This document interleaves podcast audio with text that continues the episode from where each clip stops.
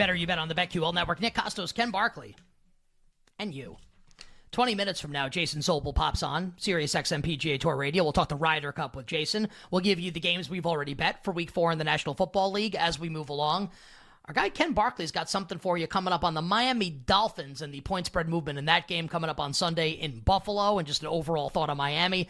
We'll get to that in a second, but we want to finish the conversation and wrap up P squared B squared for week four in the NFL. Just finishing thoughts on the Giants Seahawks game uh, next Monday night, where Ken and I both have the Seahawks as a favorite. The Giants are now favored. Um, I don't think that makes either of us want to make a bet on the side of the game right now. I bet the total at 46 and a half. I said yesterday on the show I think it should be 47. Now it is. That's less of a credit to me.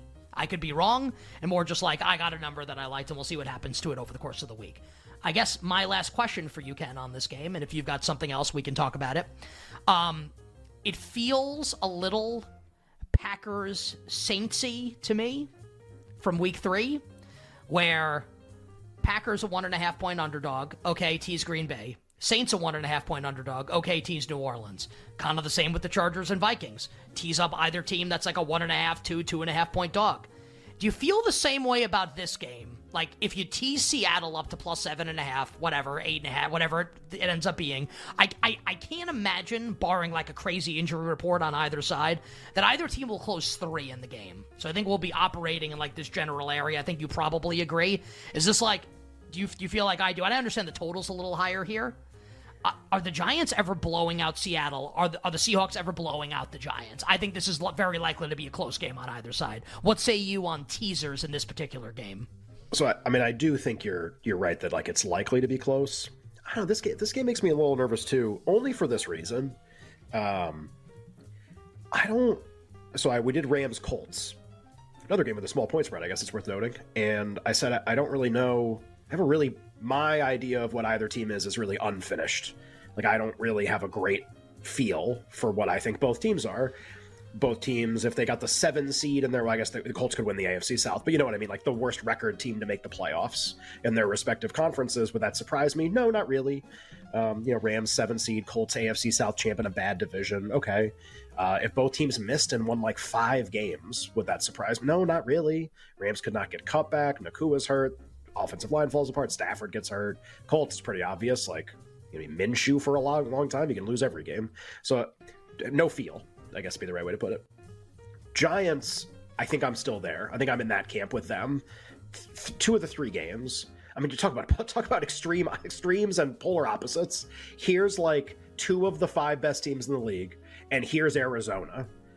Like nothing like quantity wise, nothing that's like them the Cowboys are way better than them. The Niners are way better than them. They're supposed to be way better than the Cardinals, but to be fair, we didn't really know what the Cardinals are either.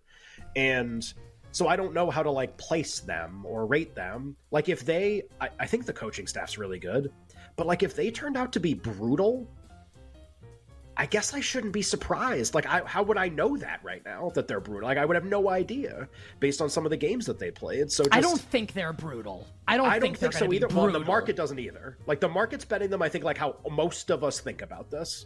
Like this is going to be a better version of them for a lot of reasons than what we've seen so far, including quality of opponent like including it's a home game against Seattle, as opposed to honestly all three of the spots they found themselves in so far this year. One being on the road, and uh, or two being on the road, but one being on the road against a bad team, and two being against really really good teams. So like I get why the movement happened. I get why the expectation is that I just don't like. I don't like expectation when I haven't seen it this year, and it's like, no, no, no, it's going to happen. Be like, ah, but like last year they weren't good enough for this for this number. They weren't. And uh and the idea that it's just gonna happen i don't like that. And i don't like getting the worst of the number on a team where we're expecting that. So like to your but that's not really the teaser answer i guess. It's just if I really, really don't trust what I think the Giants are, then uh, then I have to think that either they can blow out Seattle or can get blown out. I mean, I have to think that that's possible if I don't feel like I know what they are yet. I I'll just just like a big picture conversation about the Giants quickly. I do I don't think that they're brutal. That doesn't mean I think they're going to make the playoffs. I don't think they're brutal, and I think they actually profile as a team that is going to get better as the season goes on. And just like on the offensive side of the ball, like, you know, they'll have 11 days in between games. Should get Thomas back, should get Bredeson back, and a couple offensive linemen back. That's important. The line's not even that good to begin with, so like you got to make sure you have your guys. There are two players that I think are going to be really important. And, and I know that like the Giants are saying Saquon Barkley's day to day. I would be floored if he played with the high ankle sprain. I I, think he's probably going to be out for a little longer. Um, there are two players that I think will be important to the Giants offense as the season goes along. And at some point, I think both are going to pop. Maybe it's Monday, and I actually think it will be Monday for one of the players, and maybe it takes a little longer for the other.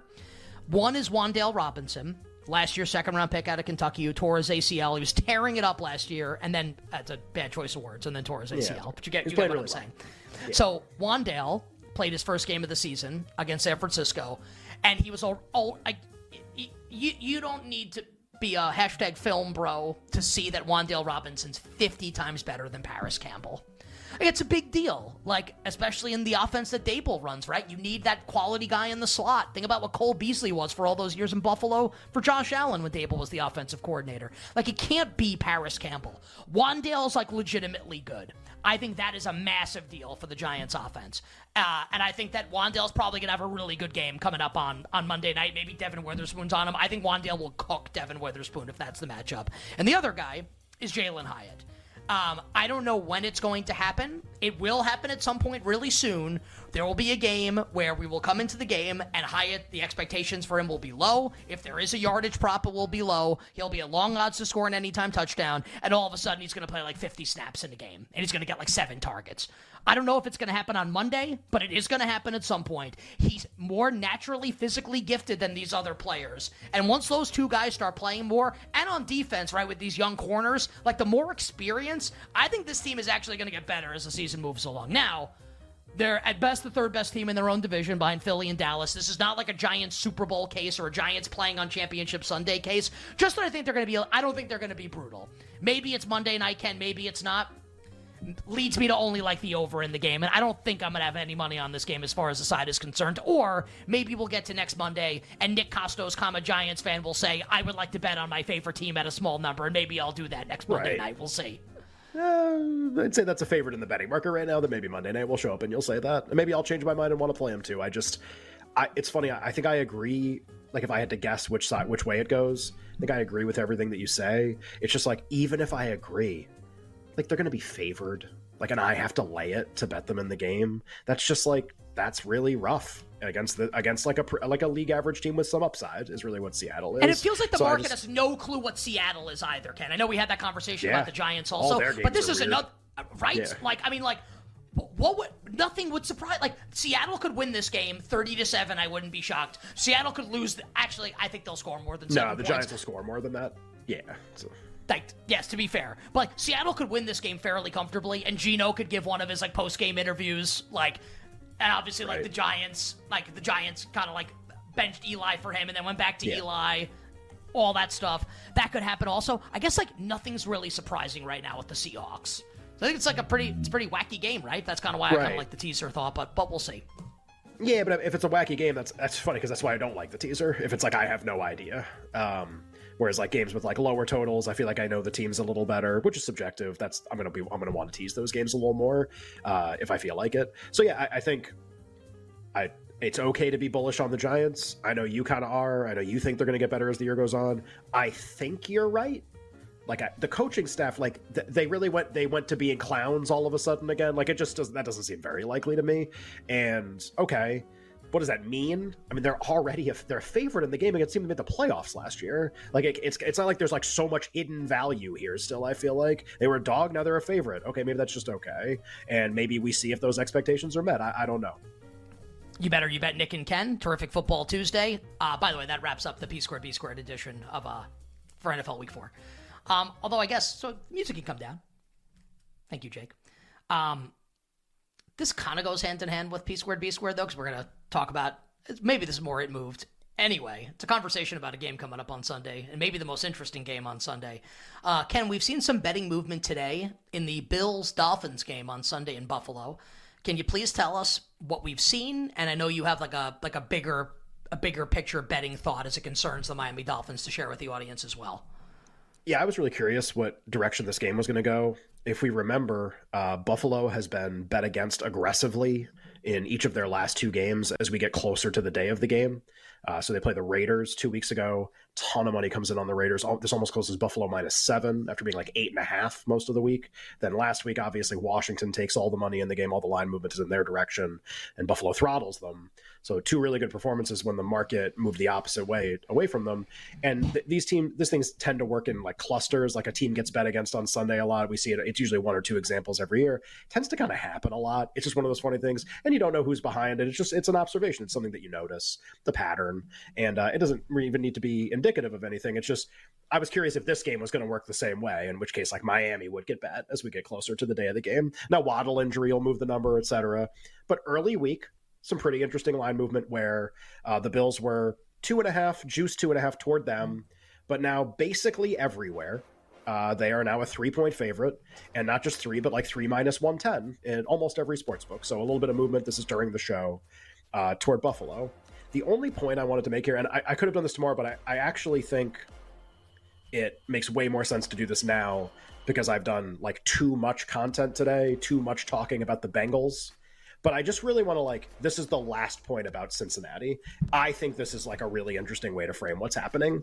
So the Dolphins are projected. Their most likely thing is like if the market is correct, they are more likely to lose on Sunday and get their first loss of the season handed to them by Buffalo. The betting market thinks Buffalo is more likely to win the game on Sunday. Play out just one week. So here are the prices on Miami and Cincinnati to make the playoffs this year at this exact moment. I think this is like so interesting. It's just like how nuts stuff can get in the middle and late NFL season versus what we think right now. If Buffalo beats Miami, Miami will be three and one. And if Cincinnati, who is favored on Sunday, wins, Cincinnati will be two and two. They will be one game behind the Dolphins with no tiebreakers involved yet because like we haven't played everything out and they haven't played each other. So like literally separated by one game if the market expectation holds, not like if crazy things happen. Miami is currently minus 900 to make the playoffs, and the Bengals are currently minus 110. If if just chalk holds, they're separated by one game, and Miami was expected to be not as good as Cincinnati before the year started. Like that's I just this time of year I think you're always trying to like, you know, think faster than maybe the market is on teams. Can I get ahead on teams that I think are good and teams think are bad or whatever?